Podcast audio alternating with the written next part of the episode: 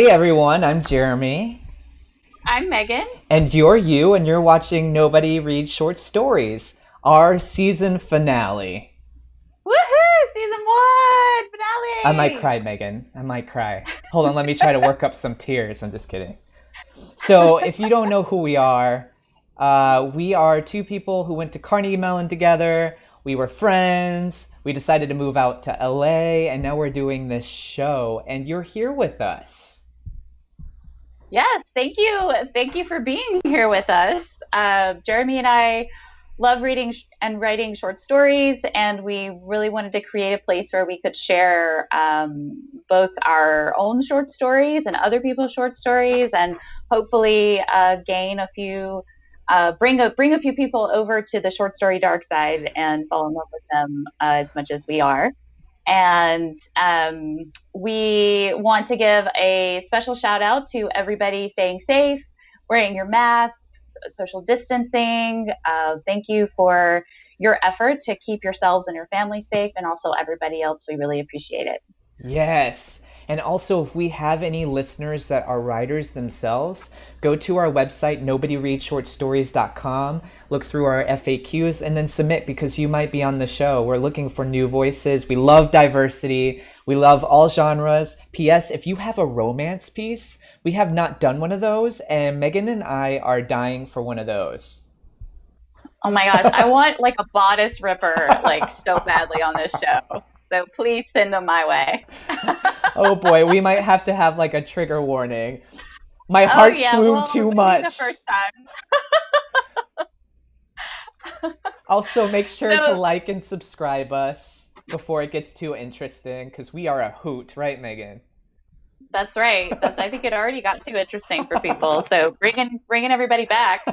If you haven't already, please subscribe to our YouTube channel. And if one of this the short stories this season was really compelling to you and you really liked it, please uh, like that episode and please leave us a, a note. Both Jeremy and I and all of our writers really love hearing from our fans. of what no writer there's no writer out there who doesn't like hearing from like positive you know from their fans so please please send us some love uh, we do this show live on youtube every monday but uh, we are also found on Spotify and Stitcher and iTunes, Apple Podcasts. So if you want to listen to us, you can download the podcast onto your phone and listen to it wherever you go. And if you're social media fans, we're also on Facebook, Instagram, and YouTube. Our uh, hashtag is NRSS pod. Wait, yeah, NRSS podcast on Twitter if you want to shout us out. And one last thing, this is our favorite thing to do, is plug ourselves. I, why are we doing that, Megan? I don't know why we do that. I, I don't know why. Why are we plugging ourselves? Two our writers trying to plug know. their own work. I don't get um, it. For me, my website is jeremyraystories.com, and if you subscribe, you get a micro story of 100 words or less delivered straight to your email. I love sending those out. They're all genres. I have fun with it yeah, they're a lot of fun. I highly recommend subscribing. And if you go to my website, meganamorrison.com, and subscribe to notifications, anytime I post any update about any project I'm working on, you will get a notification about that. Okay, so this is actually the best part of the show, besides the reading of the short story, of course. Uh, cranky time is our time not only just to talk and gab and have it like under three minutes, before we get in trouble by this guy, this alarm clock. Megan, do you want to talk about the alarm clock really fast? Yeah, for those of you who are listening, um, Cranky is a large old timer um, who's black and has uh, glow in the dark white numbers in a circle around on him. And we set this timer so that Jeremy and I don't gab on for too long, which we are known to do under normal circumstances. Also, it's super fun because, like, at the end, Megan always like freaks out. We're gonna have a compilation of Megan freaking out eventually. I feel like in season two, you should have Cranky, and you should be the one that jumps every time. I don't think so. I, I feel like this might be the first time we've had an artistic difference on the show, Megan. I think we should I keep things the way they are. we'll ask our tiebreaker yes. and see what he Crank, has to say about Cranky. it. Yes. Are we ready?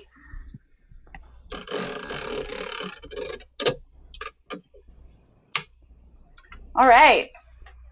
So this week, I just finished this wonderful book called Nosferatu by Joe Hill. If you aren't familiar with Joe Hill, he is the author of novels such as Horns and Lock and Key, and um, is the son of Stephen King. But I feel like he has um, artistic merit of his own right, and uh, continuously puts out these really wonderful stories. And Nosferatu is um, this wonderful novel. It's a it's a big guy. It's like over 750 pages, but it's well worth it. It's a it's the story of this young girl who gets tangled up with this um, maniacal man named Charlie Manx who wants to steal little children and take them to a place called Christmas Land, and uh, it's it's heartbreaking and it's heartfelt and it's imaginative and it's horrific and it's terrifying all wrapped into one um, two things that I really love about it is that the main character, Vic McQueen, is this 100%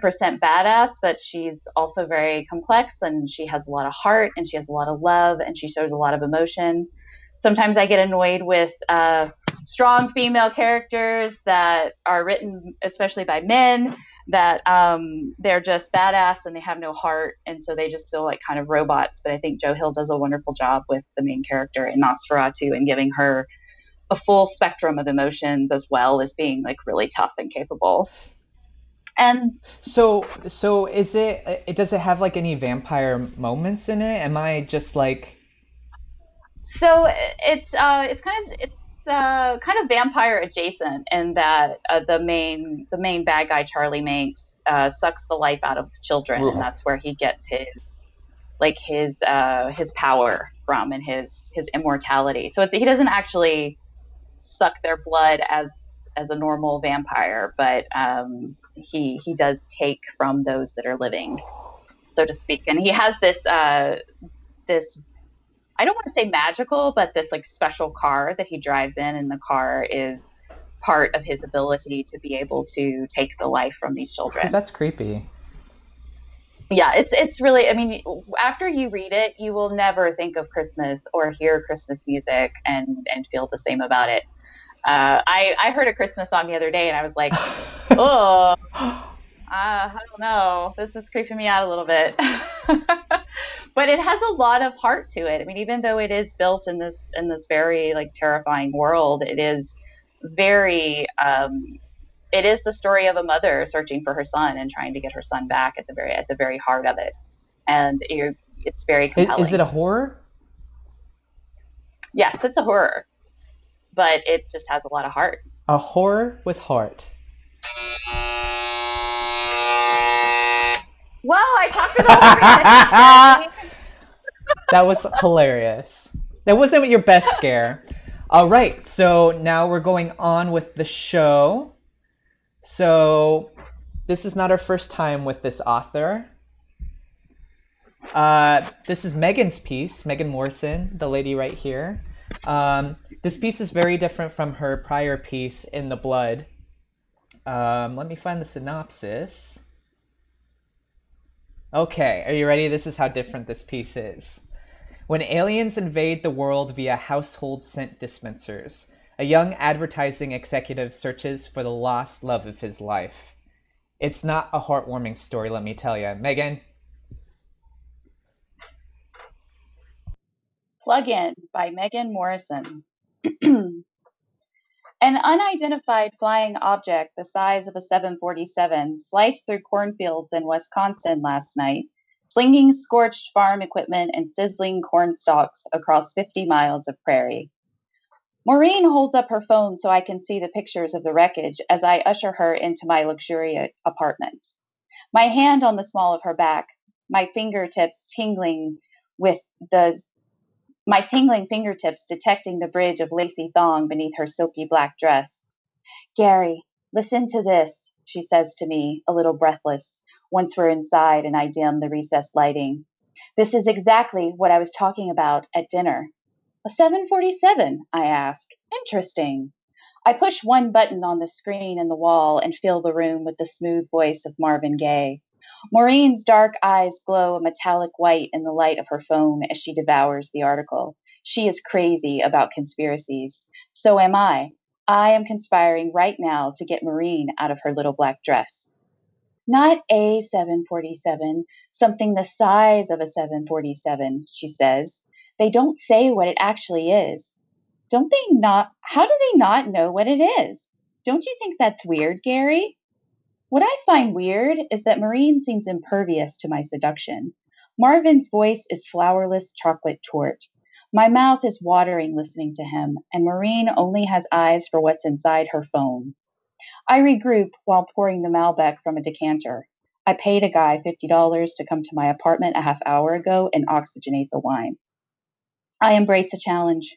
Maureen doesn't make it easy, she makes it worth it. Very weird, I echo, handing her a glass. She glances up at me through her dark lashes as she takes the wine. I shiver in her gaze. Maureen and I work together at Advertisers Anonymous, a large advertising firm in the city. And by work together, I mean we are a symbiotic duo that, in any meeting or presentation, finishes each other's sentences with little to no preparation. People gawk at us in action and then applaud when we are done. Our synergy is electric. We're the team with all the little inside jokes that make everyone else in the room uncomfortable. Read jealous. Maureen and I love the power of advertising. We are gods, really, manipulators of reality, exploiting consumer fears and stoking their insecurities.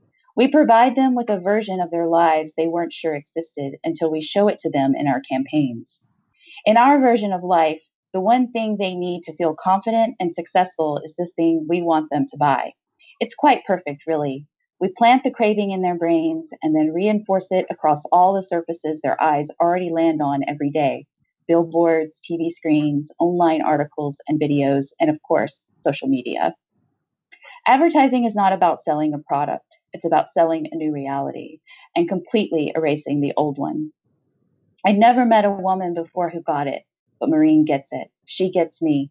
Her first day on the job, she slinked right past my colleagues, Hunter and Lennon, their sleeve tattoos peeking out from their corduroy blazers, and headed straight to me, Gary, who prefers a tailored suit and inkless yet tastefully toned biceps.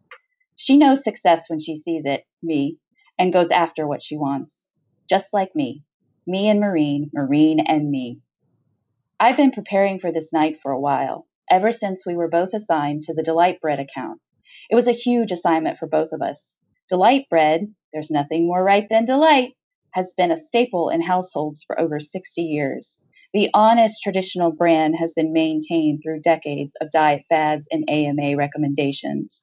Delight bread even survived the inverse of the food pyramid and the vilification of white bread. My mother always said the only thing white bread is good for is keeping the mayonnaise off your fingers. I've taken pride in proving her wrong.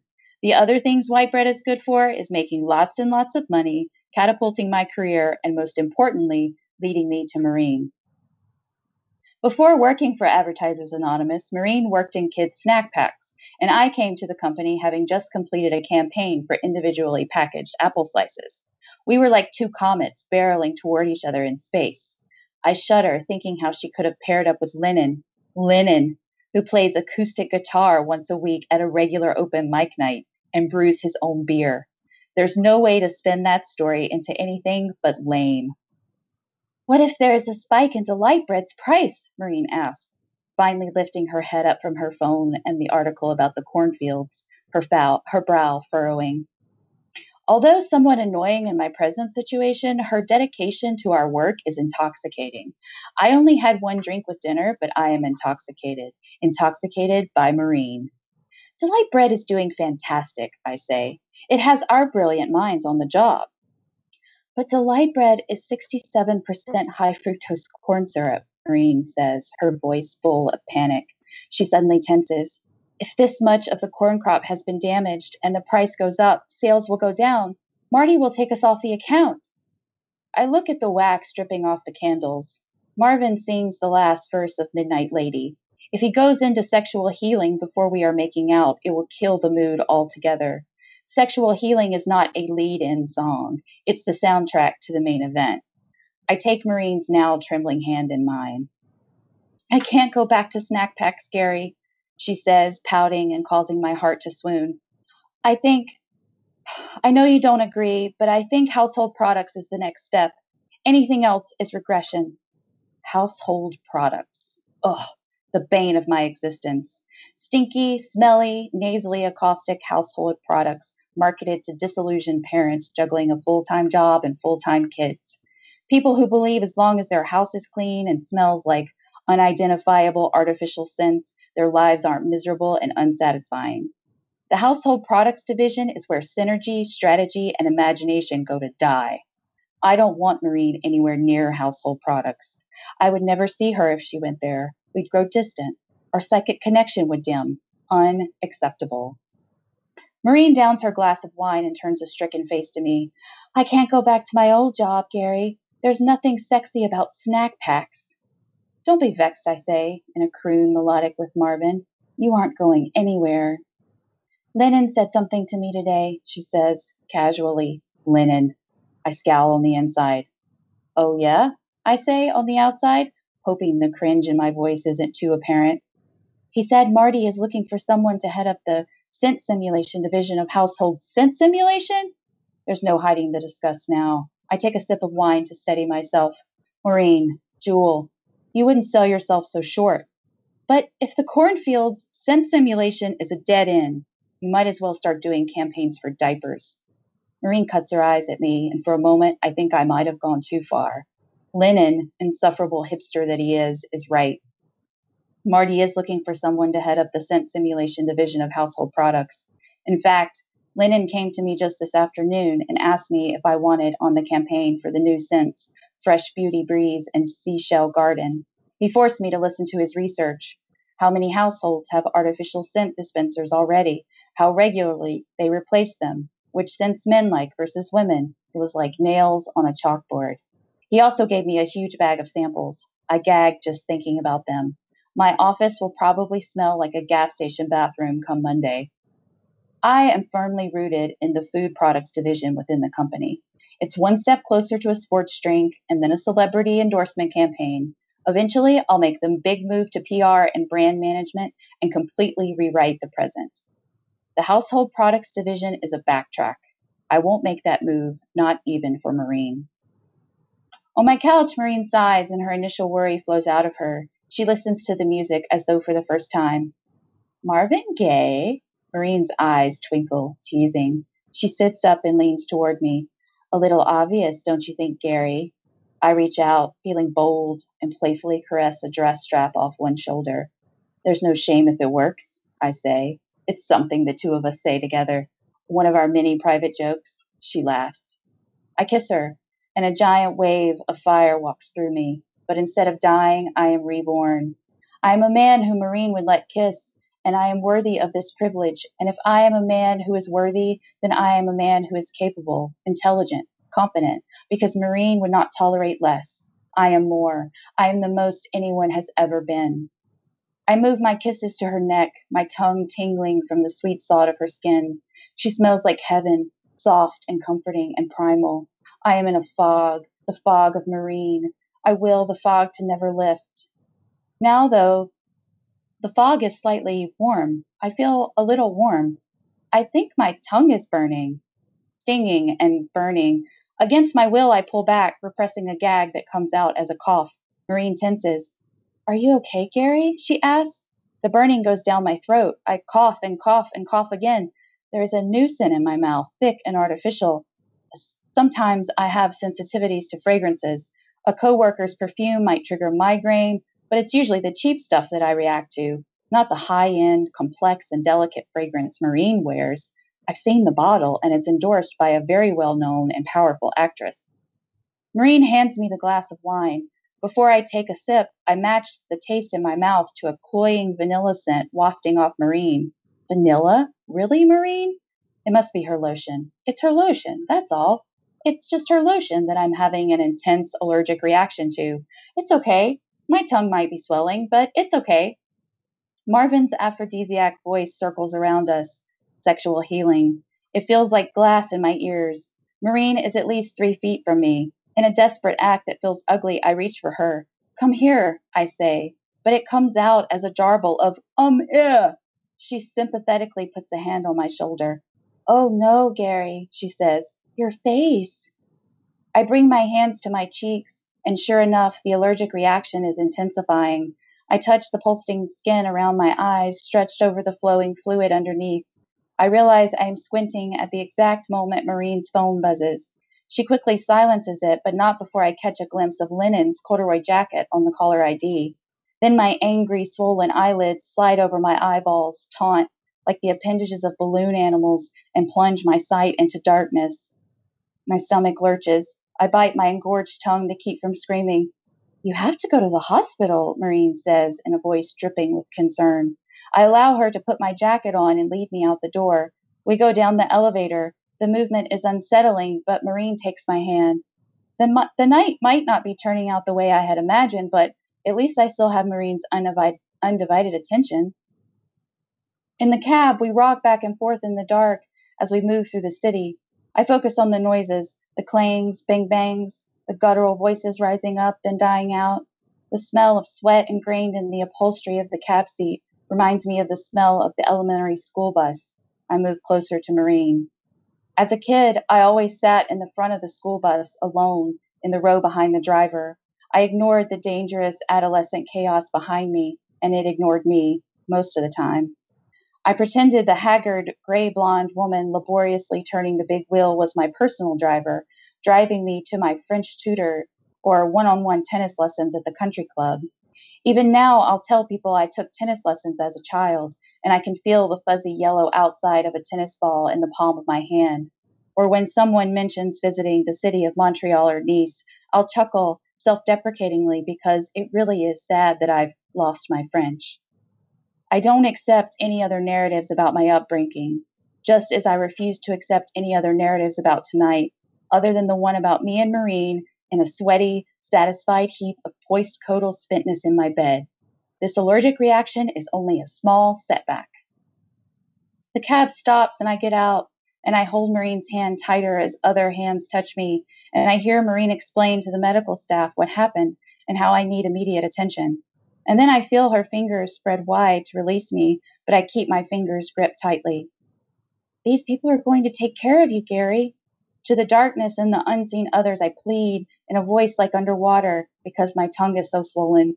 Ee! Translation Maureen. I hear a buzz and clicks and taps, and I know she's doing something with her phone. You'll be fine, Gary. These people are going to help you feel better, she says. The unseen others are leading me away, but I still hold tight to Maureen's hand. I can't let her leave. Leave me to go see Lennon? I hear her phone buzz again. I plant my heels into the concrete, but the medical staff is strong, and they hold me as I reach out into the darkness for Maureen. Oh, ee! Oh, oh, oh! Maureen, no, don't go. Lennon must have called her, texted her, told her about the scent simulation opportunity, the new samples, told her she could have first dibs. I bet he even told her about the cornfield incident, stoking her fears of a spike in high fructose corn syrup prices. He whispered in her ear, like the serpent in the garden, to eat from the fruit of household products before it was too late. He's a liar! A liar! I scream, but it only comes out as, ah, ah. It's okay, Gary, Maureen says. It's okay. Someone sticks me with something. Oh, God, my face. It feels like a rotting tomato ready to burst. Oh, eh, oh, eh, Maureen, Maureen. I squeeze Maureen's hand until the darkness behind my eyes becomes as black as the misery in my heart. I don't know I passed out until I awake. I'm in a hospital room on a higher up floor. There's indirect sunlight coming through the windows. The last time I was awake, recognizing light was not something I could do. I'm not swollen anymore. Although somewhat clammy, the texture of my face feels normal and elastic. I feel a brief moment of relief, but then the memory of last night sweeps over me. Maureen. Though the allergic reaction has subsided, the residue of her is still on my tongue, salty and musty like treasure tucked away in an attic. I have to find her and redeem myself. My teeth are unusually fuzzy for one night in the hospital, and I long for a toothbrush. As I get out of bed, my knees buckle and I fall to the cool floor. On my hands and knees, I realize the floor is disgusting. A layer of dirt covers the entire room. It's really quiet. Not just in my room, but all around. No doctor's pages blare over the speakers. No nurses swing into the room to take my vitals. No moans or sobs. Something is off. I find my legs and shuffle toward the bathroom. There is nothing in it except for my clothes, which I put on. No toothbrush, no toothpaste, no toilet paper. In the mirror, I fa- my face is a skeleton. It's as though the reaction I had to Maureen's lotion has been completely reversed. Instead of swollen eyes, my sockets are sunken like potholes. The cheekbones I've always longed for protrude from my face. Something is so very wrong here. Dread knots in my stomach. This is the way an apocalyptic TV show begins, or a movie based on a horror novel. I'd roll my eyes at the cliche of it all if it wasn't so real. I open the door of the hospital room and look both ways down the dark, deserted hallway. In a plastic sleeve outside the door, I find my chart. Date of entrance to the hospital is 7 7, July 7th. There's a bunch of gibberish doctor's handwriting. I can't make out any of it. But what causes me to throw the chart across the hall like it's a cobra is not the doctor's illegible diagnosis, but the numbers scribbled alongside it 7 8, 7 9, 7 10, 7 11, 7 12, etc., all the way up to 8 8, August 8th. I've been in the hospital for at least a month. I peek back into the empty hospital room. There's a vase of dead flowers beside the bed that I didn't notice before. The card reads, Wish you a speedy recovery. Hope to see you in the office again soon. Lennon. Ugh, nothing for Maureen. She feels so far from me at this moment. I conjure her, or at least attempt to, but our psychic connection is quiet. I smack my mouth to revive her scent, but even that is gone. I'm contemplating crawling back into the hospital bed when I see a fast food drink cup sitting on the nightstand. I pick it up, and yes, there is Maureen's lipstick a beautiful shade of crimson against the white plastic of the straw. My heart races. I must find Maureen. I hear someone outside in the hall, so I walk back out of the room. It's a nurse in scrubs and booties carrying a long black stick in her hand. When she sees me, she stops. I can barely see her face in the shadow of the hallway. It's now that I realize there is no electricity. The nurse tentatively resumes her walk toward me. She holds out the stick, and I hear the buzz coming from the end. It's a taser. She's walking toward me with a taser. Wait, no, stop, I say, backing up. At the sound of my voice, the nurse halts. She's an older woman with thin strands of wrinkles threading through the soft skin of her face like a 200 count top sheet. Although her look is impassive, I know she's scrutinizing me. Please, can you tell me what's going on? I ask. Clang, clang, clang. Loud metal against metal suddenly begins grinding from somewhere nearby, too nearby. They've moved all the feverish to the second floor. The nurse shines a flashlight in my face. Recite your ABCs, she demands. Excuse me? Do it, she says without raising her voice. Maureen says do it to me sometimes, in a voice somewhat solicitous. There is nothing solicitous in this woman's voice. If I don't comply, she will kill me. Now that she is close, I see a revolver tucked into the waistband of her pants. A, B, C, D, E, F, G. She loses interest around LMNOP. There's another metal clash, and she dismisses me, continuing down the hall, slowly and on guard, her taser held high. When you go outside, use this, she says, and tosses a large black rubber gas mask back at me. There's a bonfire tonight in the square. You don't want to breathe the smoke. I don't know what any of this means, but I think better of calling after her. I hurry down the hall in the other direction and find the stairwell and jump the steps three and four at a time. My legs buckle in the beginning, but I adapt. Then I hear other noises. Layered under the metal grating sound is a vibration radiating from the walls and mixed with a weird, slippery sound like marbles in water.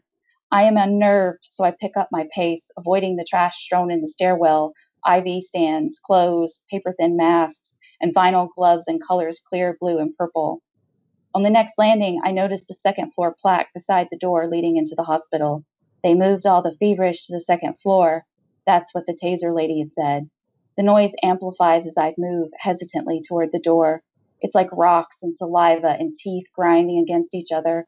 The closer I get to the door, the more the sound multiplies, like a living organism, exponentially, until I can feel it crawling on me. Bang! Something slams against the door and I run. This isn't real life. In real life, nurses don't carry guns, and there aren't feverish on the second floor, and Maureen isn't out of reach. I come to the street level door, put on the rubber gas mask the nurse gave me, and push. The door jams, and I have to slam my body against it several times. Finally, it opens, but the latch doesn't go back in, leaving the door slightly ajar. Outside the hospital, the sunlight is so bright it impales me. After being in the dim hospital for so long, everything I look at assaults my eyes. In between the buildings, which lord over me like giant blocks rising out of the street, the sky pulses a hyper blue. The cars in the littered street jump out at me. Candy red, neon green, electric silver. The gas mask doesn't help. I have no peripheral vision. My only line of sight is through the two eye holes creating a limited tunnel vision. It's disorienting, like being in a first person video game, walking through a cave and anxiously anticipating whatever grotesque enemy will appear. I lean against the outside wall of the hospital and take deep breaths, conjuring Maureen's face, grounding myself in her beauty. When I open my eyes again, I'm staring up at a giant billboard advertising none other than Delight Bread. It's a nice, wholesome campaign, a lot of comforting blues and greens, in a nature scene of a family camping beside a lake, everyone smiling in their puffy jackets. When Lennon first saw the mock up for the campaign, with the handsome dad in a red shirt stirring the pot on the fire, and pleasant mom and two kids helping out, he'd scoffed. Look like any family you know in real life? Lennon asked me, cynicism dripping in his voice. Yes, I told him, puffing out my chest. My family. Lennon stared at me for a long time, so long it made me uncomfortable. Really? He asked finally. This was your childhood? Lucky you. I once had a memory of a childhood full of empty cabinets, but now those cabinets are full of delight bread. Yes, I had answered. Lucky me. My rubber gas mask is getting hot and foggy and digs painfully into my face. I'm about to pull it off when I see a body, or at least the shadow of one, floating in front of my tunnel vision. But it's not floating at all. It's a person walking down the street, then another and another, then a crowd hustles by in silence without so much as a glance toward me. They step in line beside and behind one another. Everyone's clothes are dirty and ragged, their hair matted under their heavy gas masks. Now that my eyes have adjusted to the light, I realize it's not afternoon at all, but dusk. The sun sets and the colors ricochet off the windows of the tall city buildings in brilliant oranges and reds and yellows. I fall in with the crowd and follow everyone through a large city park, wondering where we are going. And I see it a bonfire, or what will be a bonfire once it is lit. It must be at least 15 feet tall and only getting taller. Everyone around me has a bag and they empty the contents onto the fire stand. A woman about 30 has two bags, and when she turns them upside down, small colored packets and vials fall out. I recognize them as the packets and vials used in household scent dispensers. They look exactly like the samples Lennon gave me. There must be thousands of them. What could possibly be the point of burning all those scent packets? I shouldn't have come here. This feels dangerous, and I have to find Maureen. More and more people join the crowd, packing the park. I wiggle through the bodies, but I am the only one moving away from the bonfire pit. Hey! A man to my left grabs my arm. Where are you going? He stares at me through his gas mask. The words are jarbled, but I can still make them out. There are dark sunspots on his wrinkled forearms. He holds up his bag and repeats, Where's your offering? He, his fingers dig into my arm, yanking me close. We are now nose to nose like rubber insects. You a sympathizer? The man growls at me. I don't know what a sympathizer is, but I know I don't want to be one. No, I say, I just I already put my offering in the pit. I can't tell if he believes me, but he drops my arm. Sneaky alien bastards, he says, putting their evil into the scent things. I bet those damn things are in one in every ten households. When Lennon had offered me the spot on the scent simulation team, he'd given me the research and I'd read it because I'm a curious person and it's best to know what your enemies are up to. Before I think better of it, I say, one in four, scent dispensers are in one in four households. You got a problem? The man bows up to me. No, I say, backing up and looking around for help. No one else pays any attention. They stare straight ahead. they stare straight ahead at the center of the park, where people are still throwing their offerings into the pit. He grabs me by the throat this time. You better watch yourself, Mr. One and Four. His threats are muffled echoes in the chamber of his mask. Let me hear your ABCs. I stumble through my recitation, and the man doesn't let go of my throat until I'm all the way at Z. Then he falls back into the crowd. I'm more confused than ever. What is happening? The energy of the crowd is electric, almost surging, pulsing. The day is spent, and the shadows on the street grow longer and darker. In the dying light, it's harder to distinguish each person individually. They blend together like ants on an ant hill, becoming one ominous, shuffling blob. I have to get out of here. I push against the crowd, but they are unrelenting. I am the salmon trying to jump upstream, and they are the powerful waters barreling down upon me. I'm swept up and pushed back toward the fire pit by their sheer momentum. Then a man dressed like a park ranger walks out in front of the bonfire pit with a torch. My heart surges a bit. Finally, someone with authority, and pleasant authority at that. Who doesn't love a park ranger? The man tips up the brim of his tan hat so everyone can see his reassuring face. He's not wearing a mask. Thank you all for gathering here tonight and bringing your contributions. We've now been fighting the aliens for over 60 days. Every day we learn more about them and get closer to finding their weaknesses. You all know how insidious and ghastly they are, how they've taken something we once found innocuous and comforting, nice smells in our homes, and now use them as vehicles to spread their disease.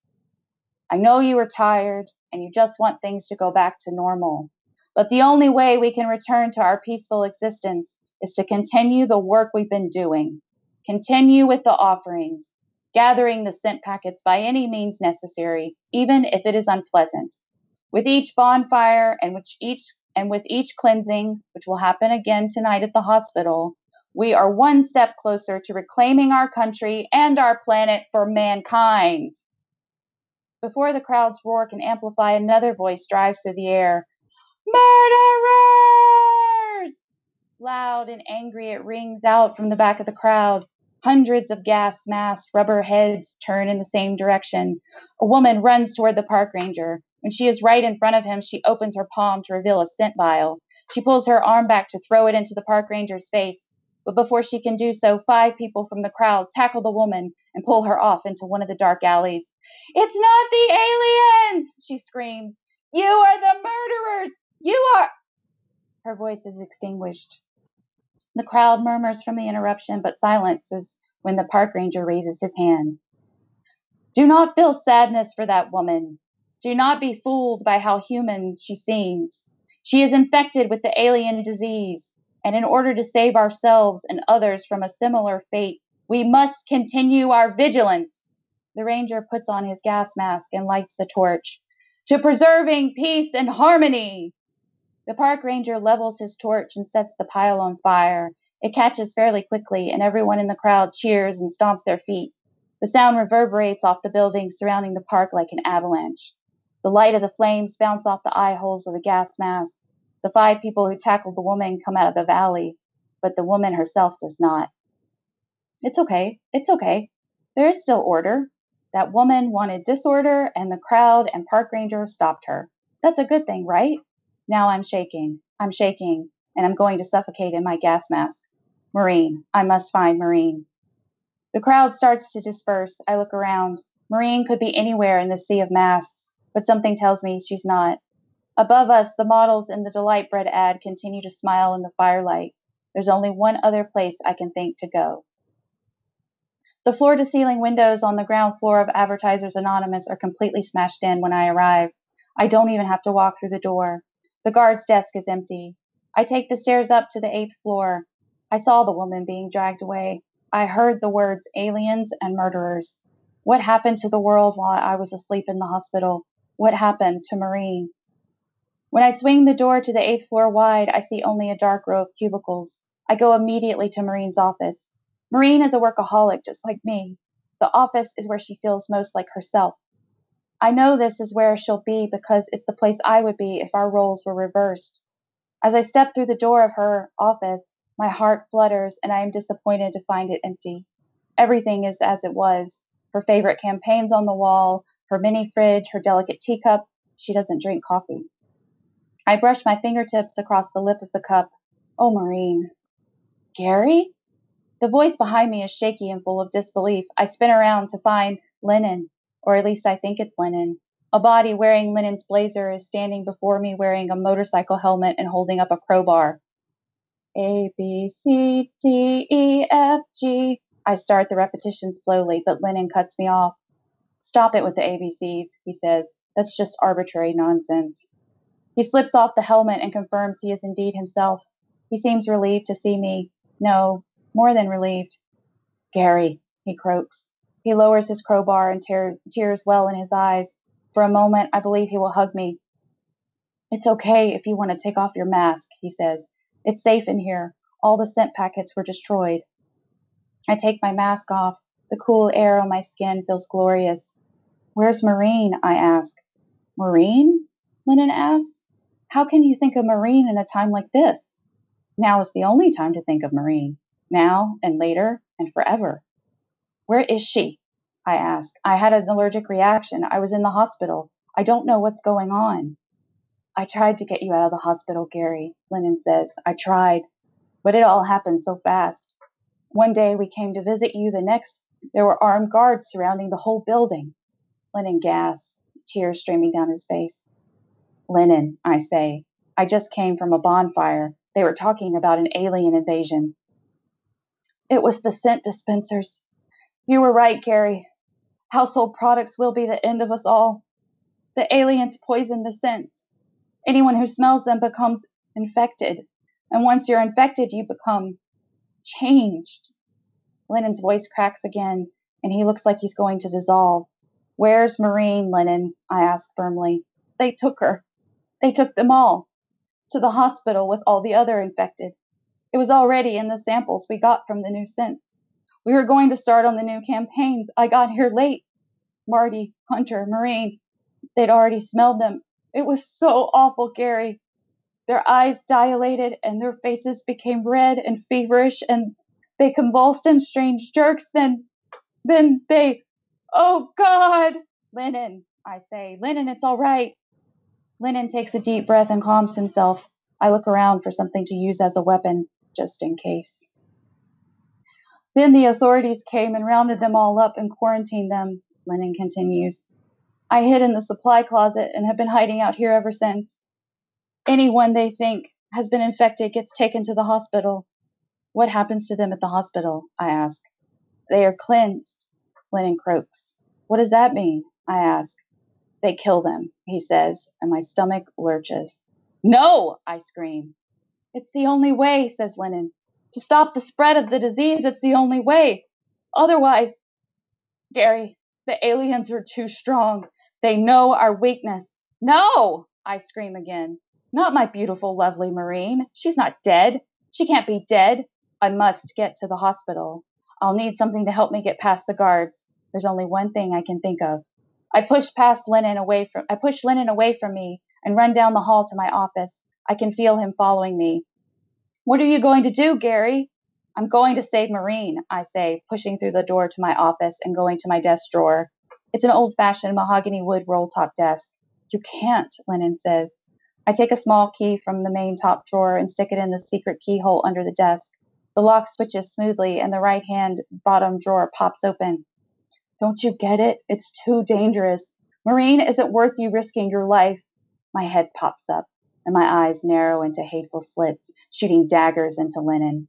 He must feel it because he immediately shuts up. Yes, she is, I say evenly. Maureen isn't a nice person, Gary. She's a monster. Maureen is not a monster, I say. A woman like that doesn't team up with a guy like you because she's nice, says Lennon. I pull out the plastic bag from the drawer and set it on the desk. You're only jealous, I say, peeking into the bag. It's full of scent packets and vials, the samples Lennon gave me the day he asked me to join the account. Jealous that she was using you to get the best accounts? She didn't use me, I'm screaming now. We are the best team this agency has ever had. I put my gas mask back on and head for the door. Lennon cuts me off and grabs my arm. I try to wrench free from his grasp, but he's surprisingly strong. Don't be a fool, Gary. You want to commit suicide, I won't stop you.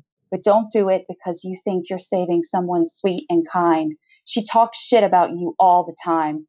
Shut up, I say. No, Lennon says. You have to listen, Gary. You have to hear the truth. No! I scream and reach into the scent, the bag of scent packets, take one out and shove it into Lennon's face. He gasps, inhaling the scent. I watch his eyes dilate. Gary, Lennon says, what have you done to me? Oh God, I say, holding the bag to my chest. No! Lennon's voice is an explosion, deep and guttural, and he begins shaking and twitching. With an angry grunt of my own, I ram my shoulder into Lennon's chest, knocking him off guard and giving me enough time to run out of the office. I sprint down the dark hallway toward the stairwell. Again, I take the stairs three and four at a time. Again, down one flight, then another. I hear nothing but my shoes pounding the steps. Then I hear a small voice echo down to me from above. Gary, calls Lennon. Is he infected? Is he completely changed now? I look up the stairwell, but I can't make him out. I continue my leaps down the stairs. I don't really want to see what he's turned into. I don't want to see what makes those awful sounds I heard in the hospital. But the next words that float down to me are so unexpected that I miss the last step and tumble into the wall, com- coming to a complete stop. Gary, I love you. Never have more sincere words ever been spoken. If anyone knows the truth when he hears it, it's a man in advertising. Gary, I love you. I've loved you since the first moment I saw you. His sincerity bounces all around me in grotesque echoes. The yearning in his voice is unbearable. I love you, Gary. I love you. Plugins must be like a love potion. Had Lennon fed Maureen the samples until the police came and took her to the hospital? That's why he'd said all those nasty things about her, to cover his tracks. How long had he abused his power? What had he made Maureen do? Thought makes my eyes boil. I want to confront Lennon, confront his disgusting affirmations, and hack him up with his own crowbar. But what good would that do Maureen? I hold the bag of scent packets tighter to my chest. As Lennon's nauseating, I love yous continue to fall around me, I exit the stairwell. The bonfire in the park is nothing but a smoldering ash pile as I pass. There's a sliver of a moon, but it lights up the city as though it were full and round, casting a glimmering gray pallor on the empty streets. The camping family on the billboard looks almost sickly, but still smiling, still enjoying their bonding day at the lake.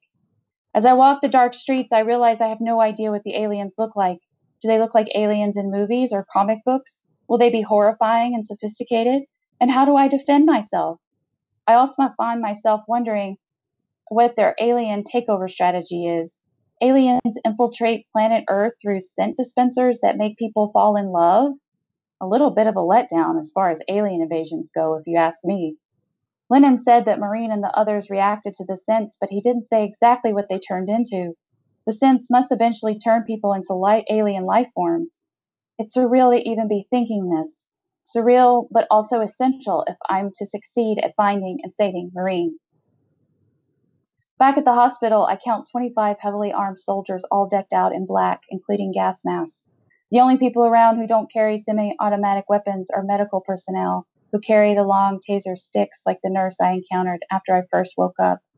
Large black military vehicles roll in and out of a checkpoint gate near the entrance, a loud horn blares, and everyone heads to the front of the hospital.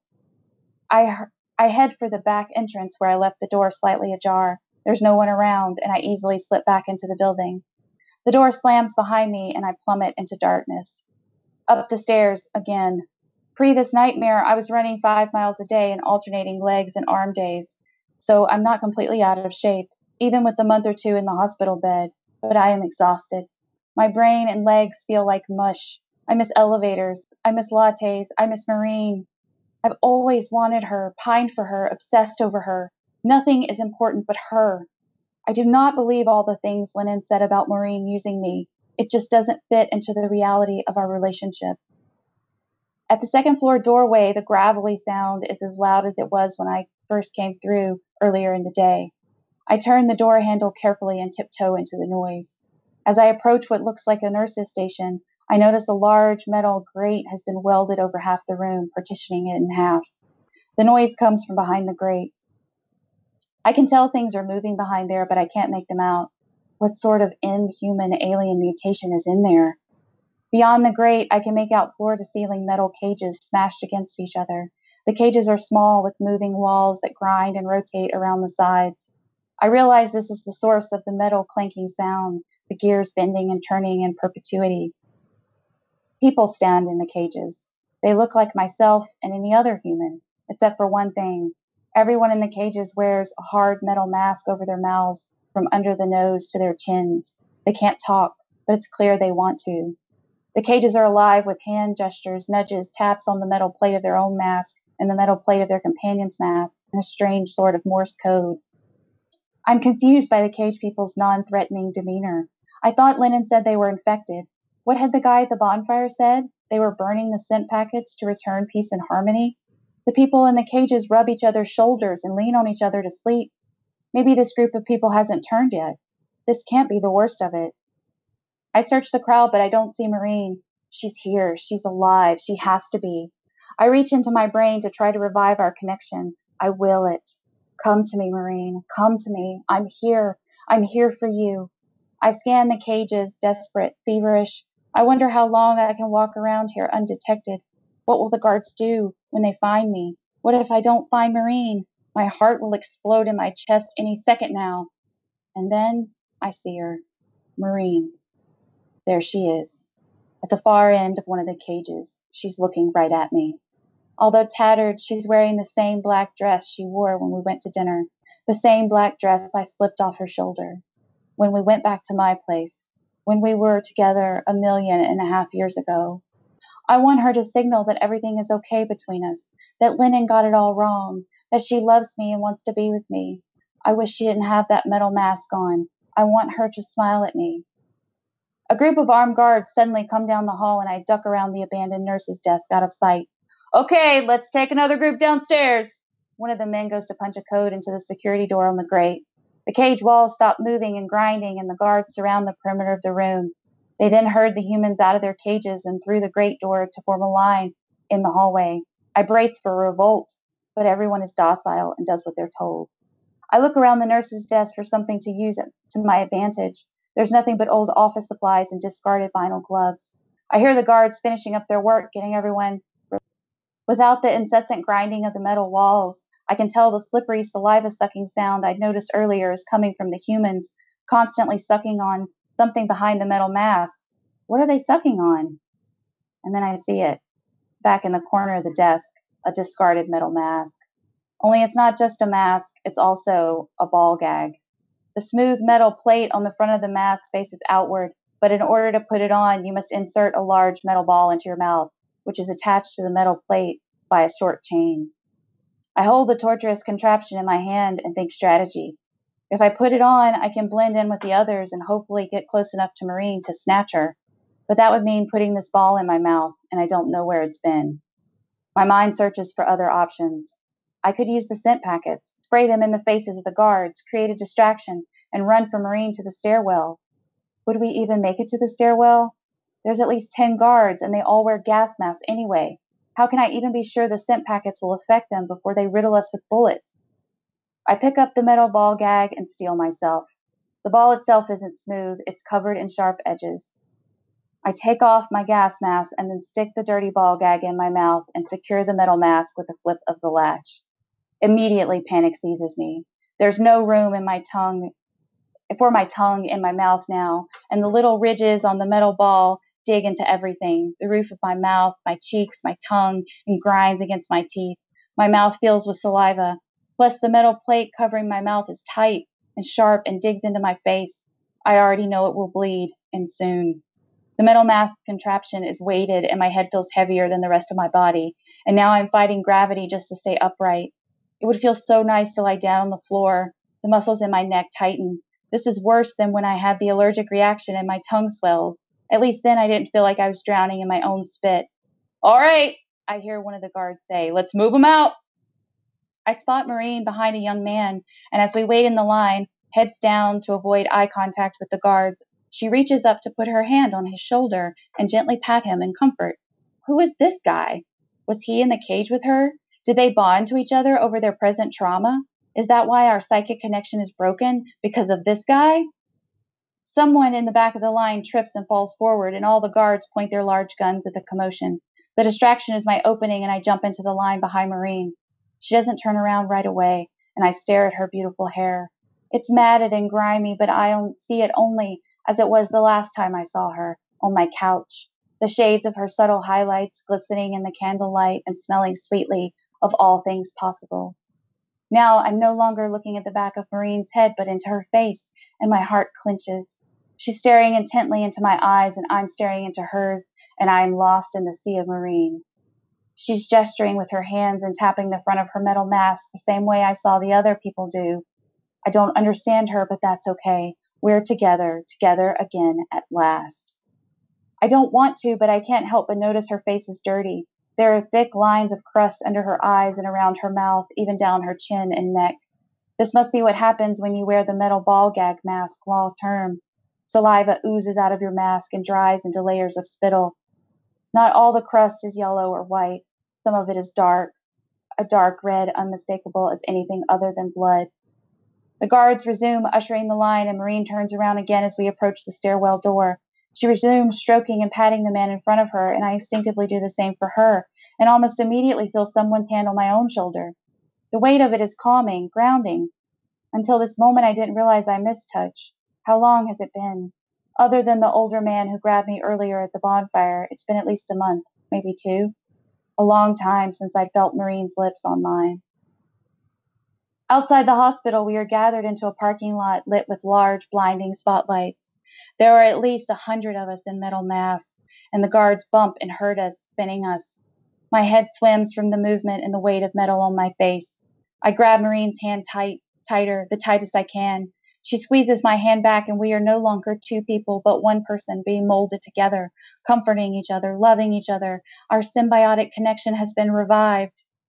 A stage is set up in one corner of the parking lot, and three guards stand equal distance apart on it, waiting. On one end of the stage, stairs lead up to the platform, and on the other end is a giant dumpster used to haul away large trash from construction sites.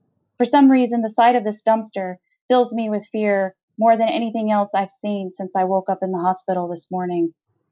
The crowd of metal masks moves again, like one big blob, still patting the closest person to us, still patted by someone else. As we move closer to the side of the stage, I realize there is another large crowd, this one of people in black gas masks, an audience. I can feel their anxious and excited energy, like at the bonfire. There must be 200 of them gathered. The guards will lead us up to the stage, and we will be executed, and our bodies will be thrown into the dumpster, and the gas mask crowd will cheer. This must be what Lennon meant by being cleansed. What does this have to do with aliens? What does this have to do with the sin packets? I see no aliens. I only see humans torturing other humans with metal ball gags and cages, and now sending them to their deaths while other humans watch. What is happening? Bang, thud, bang, thud, bang, thud. Maureen and I freeze. On the stage, the bodies of three of the metal masks, lifeless, are dragged to the dumpster and thrown in. Three more are led to the stage. One woman resists. Tears pour out of her eyes. She digs her feet into the stairs, refusing to move. The guards beat her in the back and drag her to her mark. Just then, her metal mask and ball gag pop open and fall to the stage floor with a clang. She coughs out a mouthful of blood, freeing her voice. Please, please, she chokes. Help me! Do something! Someone in the audience shouts, Cover your ears! Cover your ears! The crowd in the audience covers its ears, drowning out the woman. She turns to the guard. Please, please, I can say my ABCs. A, B, C, D, E. Oh! The guard knocks her down again. Shut up, he yells. It's too late for that. We're on to your sneaky alien ways. We know your tricks. I'm not an alien. I am a human. Please! Another person dressed like a park ranger walks out onto the stage. I can't tell if it's the same one from earlier. They walk up to the woman and grab her face. We know you have smelled the scent of the aliens. Please, no, please, resume the cleansing, screams the park ranger, and the guards line up the woman for execution. She faces the crowd of gas mask people with their hands over their ears. I watch as her shoulders fall back and her chin rises up, and she glares at everyone with the intensity of a prophet. Then, she, when she speaks, her voice is clear and pervasive. We will destroy ourselves. We will bang, thud, bang, thud, bang, thud. The bodies once again go into the dumpster. Intellectually, I know this is a harrowing sight to watch, and I understand I will be traumatized by what I'm seeing. But in the moment, my brain can only make a list of the facts happening. Three people stand up on the stage, three guns fire, three bodies fall, three thunks hit the dumpster. Then Maureen and I shuffle closer to our turn on the stage. Three stand, three shoot, three thud, three thunk. I turn my heavy head to the watching crowd. Some of the people in the audience, I notice now, aren't wearing their masks properly. Instead of fitting the rubber fully around their chin, they've cocked it to the side so they can breathe the night air directly into their mouths. I scan the crowd again. I spot people who have actually slid the entire gas mask onto their heads so the filtered knobs stick up like menacing ears. People rub their chins where the thick rubber masks have dug into their flesh. I see more and more people have pulled the, ma- the gas mask off and they hang useless around their necks. This isn't like at the bonfire where everyone was afraid of being infected by the smoke of the burning scents. I absently finger the scent packets and vials in my pocket. Bang, thud, bang, thud, bang, thud. I squeeze Maureen's hand to get her attention and she turns to stare at me. I mumble to her, not sure if she can hear me. I have a plan. Go with it. She stares back at me, unafraid. Do it, her eyes say. I release her hand to slip several of the scent packets in from my pocket into hers, and both of us, armed, break line from the condemned metal mask wearers and charge toward the audience. Bang, thud, bang, thud, bang, thud. When I read Lennon's research about scent dispensers, I learned that the scents are made to be airborne. The goal is to infiltrate your nasal cavities and to keep the scent smelling strong for 14 to 21 days. I use this to our advantage. The crowd doesn't know what's happening at first. Maureen squirts one woman right in her mouth and she gasps, but stands silent for at least three seconds before she screams. I take a deep breath, then I rip open the scent packet in my hand and scatter them over at least 10 people, three of them with masks on top of their heads, their faces exposed. The chaos comes in waves, but it comes in full force. Bang, thud, bang, thud, bang, thud. The crowd erupts in horror and charges away from us becoming a blob of gas masks in the same way we had been a blob of metal masks. Only they are blobbing away from the stage now. Maureen and I charge through the crowd, now trying to avoid the war. War between whom and over what, I'm still not sure, but chaos is winning. Even the other metal maskers are fighting now. The roar of fear is deafening, like a freight train, like a rocket, like the sound of the atmosphere shattering. At first, I think I'm drowning out of the execution. At first, I think I'm drowning out the executions of the stage, but then I realize they've stopped altogether. I grab hold of Maureen's hand, pulling her away, and don't look back. Several blocks away behind a dumpster, I sit Maureen down and gasp for air, hoping I didn't inhale any of the scent myself. You can still hear the din of the carnage at the hospital. We're not entirely safe, but I need to get these masks off of us before we go any further. Maureen is as docile as a child, staring at me wide eyed. I fiddle with her mask. The latch is rusted from the constant moisture of her spit and blood. I can't get it loose. Maureen reaches into her pocket and pulls out a half empty vial of scented oil. Use it as a lubricant, she says to me with her eyes. I take the vial, but hesitate. There's no way to use the oil without smelling it. What will happen to me? What if Maureen really is an alien, and this was her plan all along to get me to join her? Would that be so bad? Being an alien doesn't seem so awful. It's the lunatic humans who are killing everyone. What have the aliens done to humans to warrant all this torture and murder? How can this be justified? Maureen pleads with me, moored with her eyes, and I swoon as though this has not been the absolute most horrifying day of my life. Maureen, beautiful, beautiful Maureen. I empty the oil onto my fingers and work it in the latch of her metal mask. The scent, a mixture of sweet floral and synthetic sandalwood, bites at my nose like wasp stings. I feel flushed and feverish, and I feel my eyes dilating. For a second, I'm worried I'll have another allergic reaction, but then the latch lets go, and the metal ball falls out of Maureen's mouth in a puddle of blood and spit, and, I think, a tooth. She coughs and coughs. While I wait for her to recover, to embrace me, I can't help but jerk and twitch, just like Lennon did. Gary, she says, her voice like silk. It takes me a moment to realize there are tears rolling down my cheeks, and I struggle with my own mask, rubbing more of the oil to release the latch. Maureen helps me, and then it is my turn to vomit red slime full of bits of skin from the inside of my cheeks. I take Maureen's hand. I found her. She's here, and I'm here, and even though the world we knew is annihilated, we still have each other. Gary, she says again. I wait for the sentiments. Will she shower me with declarations in the same way Lennon did? Will I do the same for her? I feel warm and twitchy, but I don't feel like I'm changing, at least not on a biological level necessary to become an alien. My mouth and neck ache from the ball gag, and my nose burns from the scented oil. But mostly I ache for Maureen to say all the things we knew and felt but never expressed. Gary, she says again, and this time I notice a little tang in her voice. Yes, I ask. You make me sick, Gary, Maureen says. What? Looking at you makes me sick to my stomach. Look at my face. She frowns and squints her eyes. I can't stop making this face. I don't, I start. It's as though her tongue is a whip that slashes my soul with every word. You were so easy to manipulate, she says, so easy to persuade. It was boring how easy it was, which made me hate you even more. I am hot and devastated and confused. Then I remember Lennon showering his love for me down the stairwell, the woman on the stage right before she was murdered. We will destroy ourselves. I look down at the vial of scented oil in my hand the aliens knew how to make us monsters, but it had nothing to do with turning our bodies vulgar and repulsive or turning our teeth to razor sharp edges. How clever these aliens are.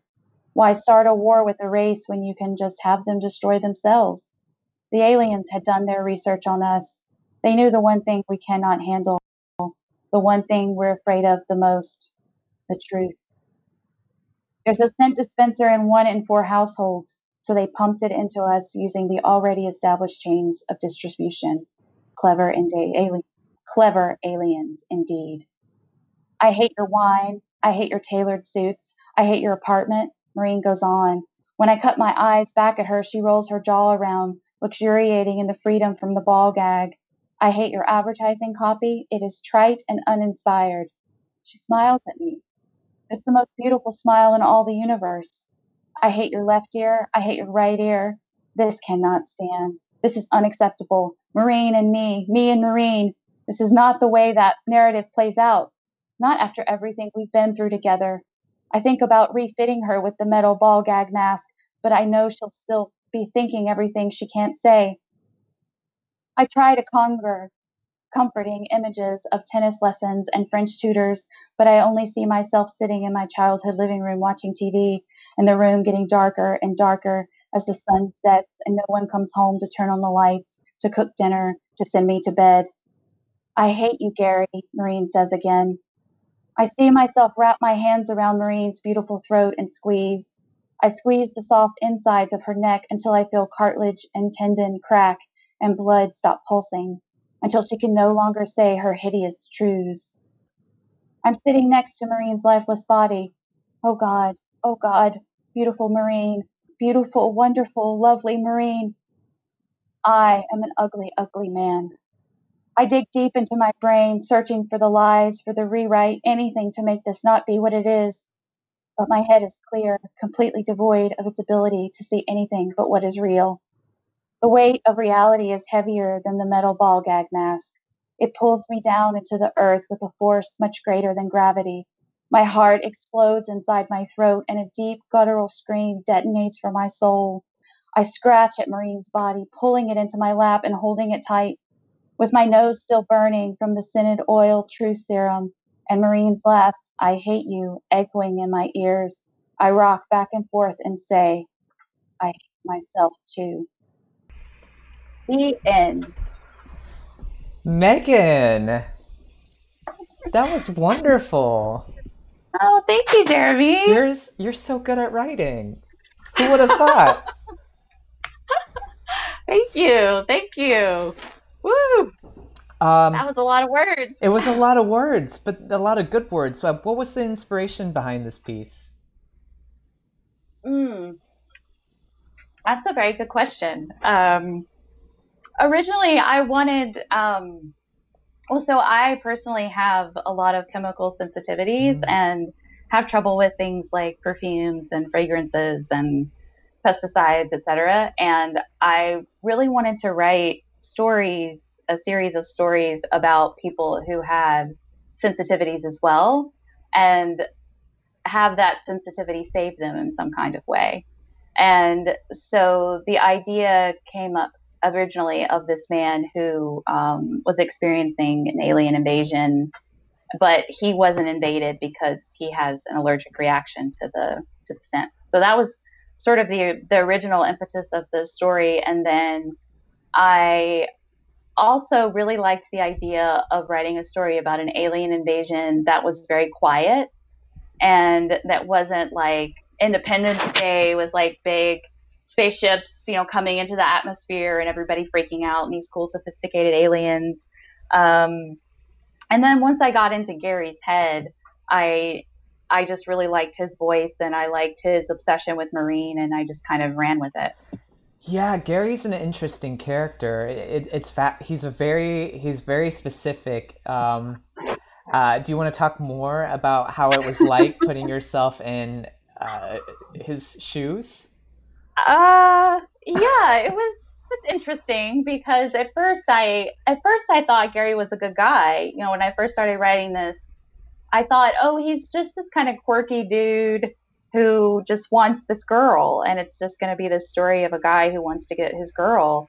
But then, the more I got into it, the more I realized, oh no, this guy's a little too intense, and uh, started thinking more about his actions and and um, it, then I started realizing that he is this unreliable narrator, and you don't know if he's good or bad, and and you really don't know what kind of person whose head you're in as you're as you're reading or listening to the story.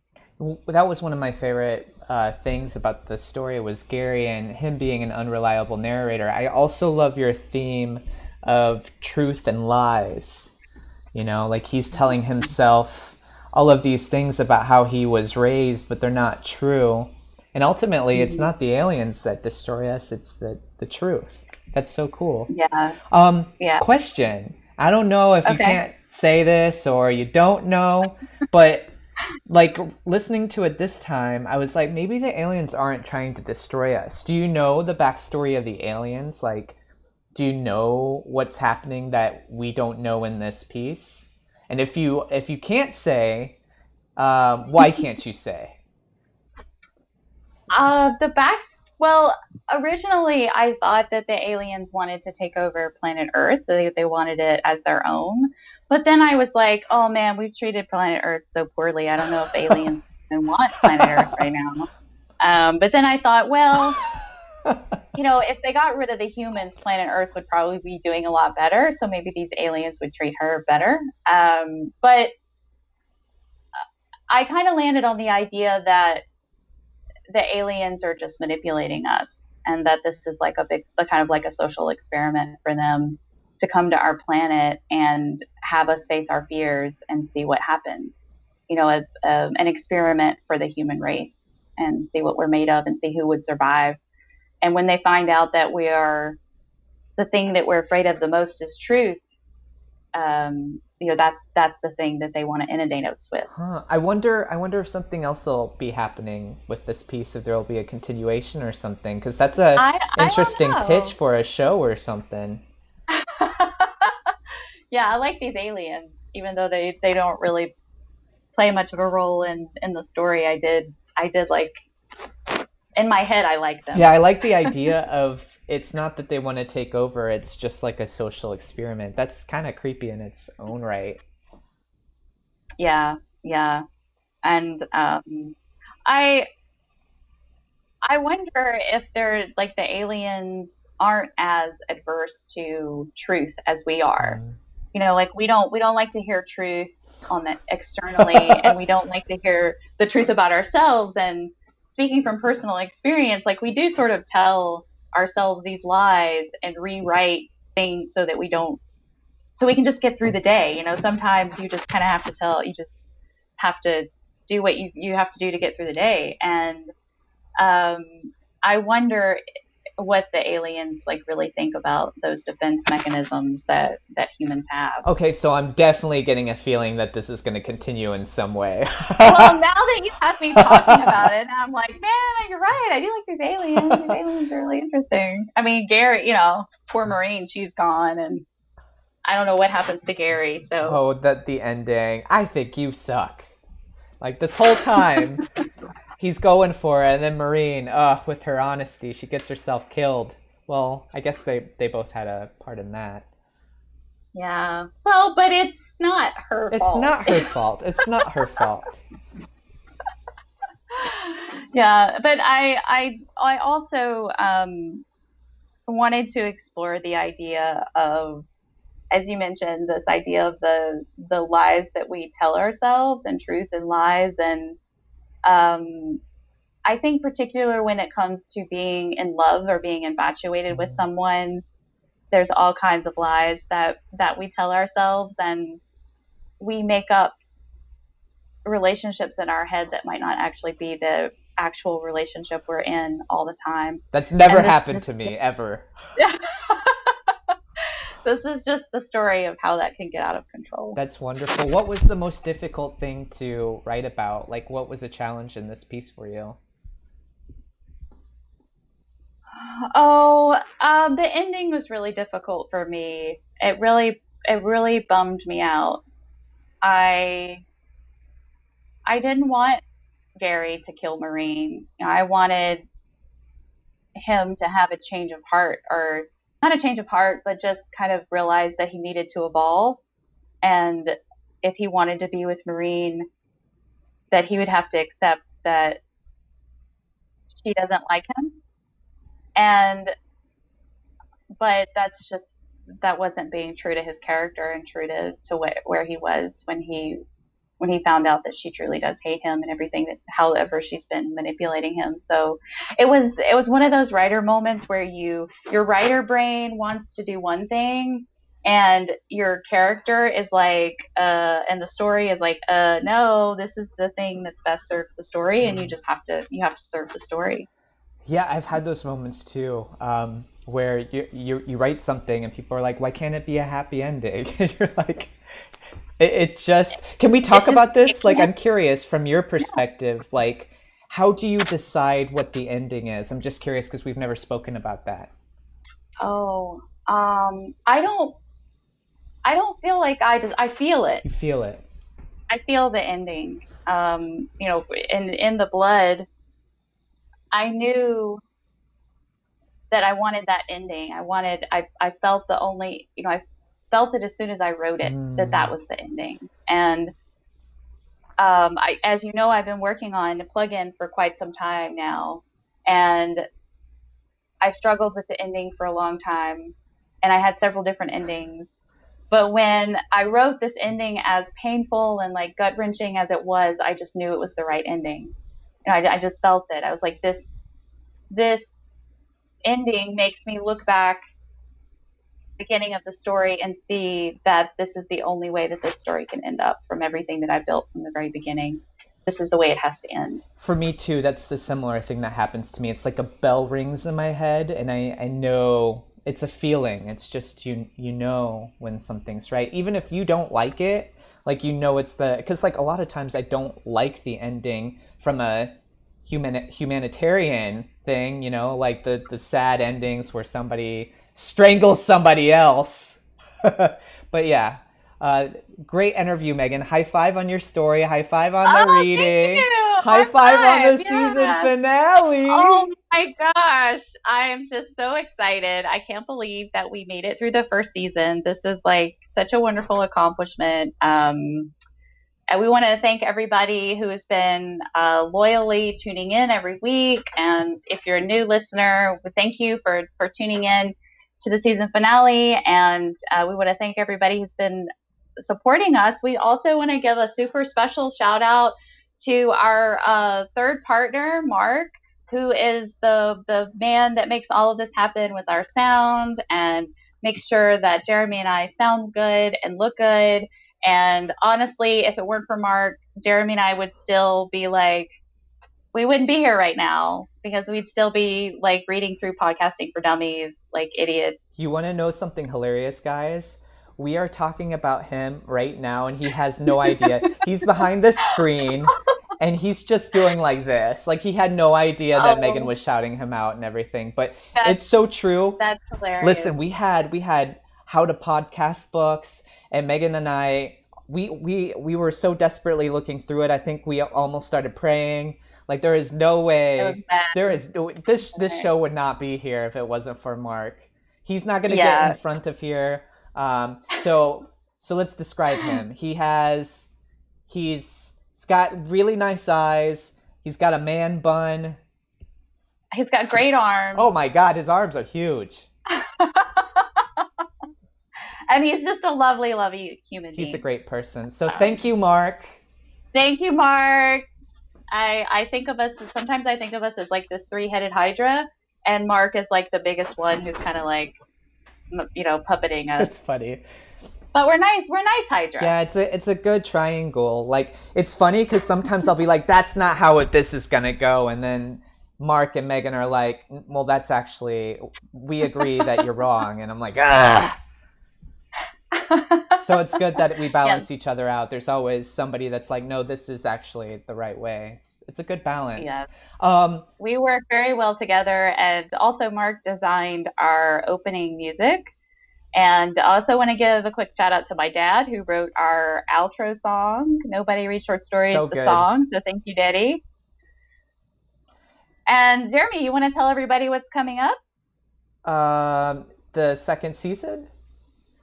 Yeah okay, so we're going to have a second season if all goes well. We're going to have technology updates, hopefully to make the sound better because I know sometimes like like something is a cliffhanger and then like it gets all garbled.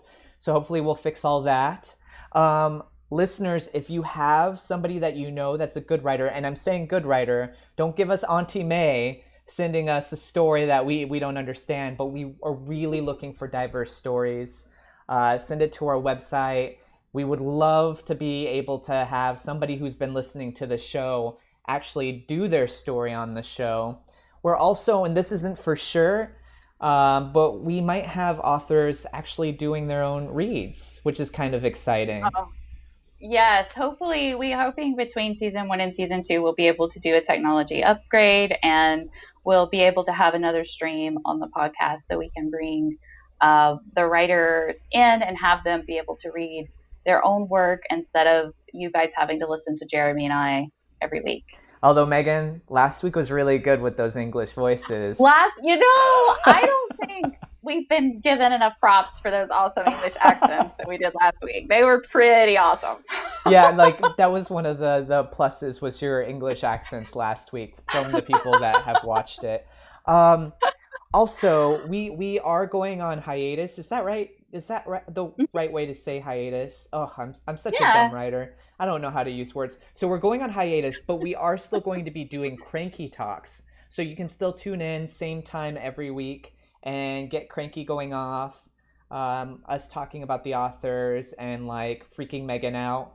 And then Mark wants us to let you know, like he's pointing at me right now. I'm in big trouble if I don't mention this. Um, that we are going to be having, uh, we're going to be eventually selling like gear, like for the show. nobody reads stories merchandise Yeah. to help offset some of the costs of, of the technology uploads. And then uh, we also have a couple of groups that we want to, uh, literacy groups and uh, groups that support, uh, you know, getting literature into the hands of kids. And so we want to be able to make a donation to them as well.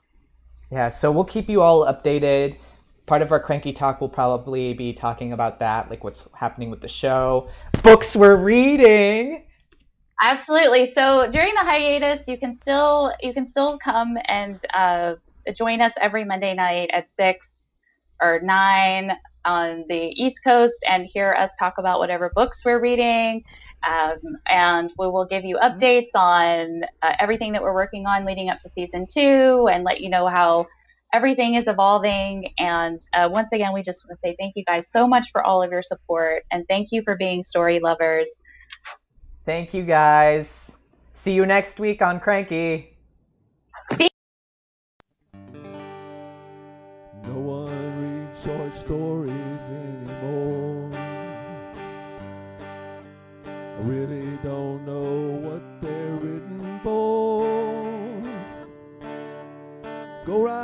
A short story and throw it out the door.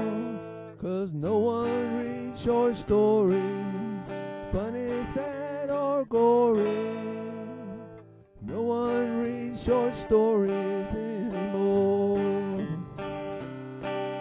Yes, no one reads short stories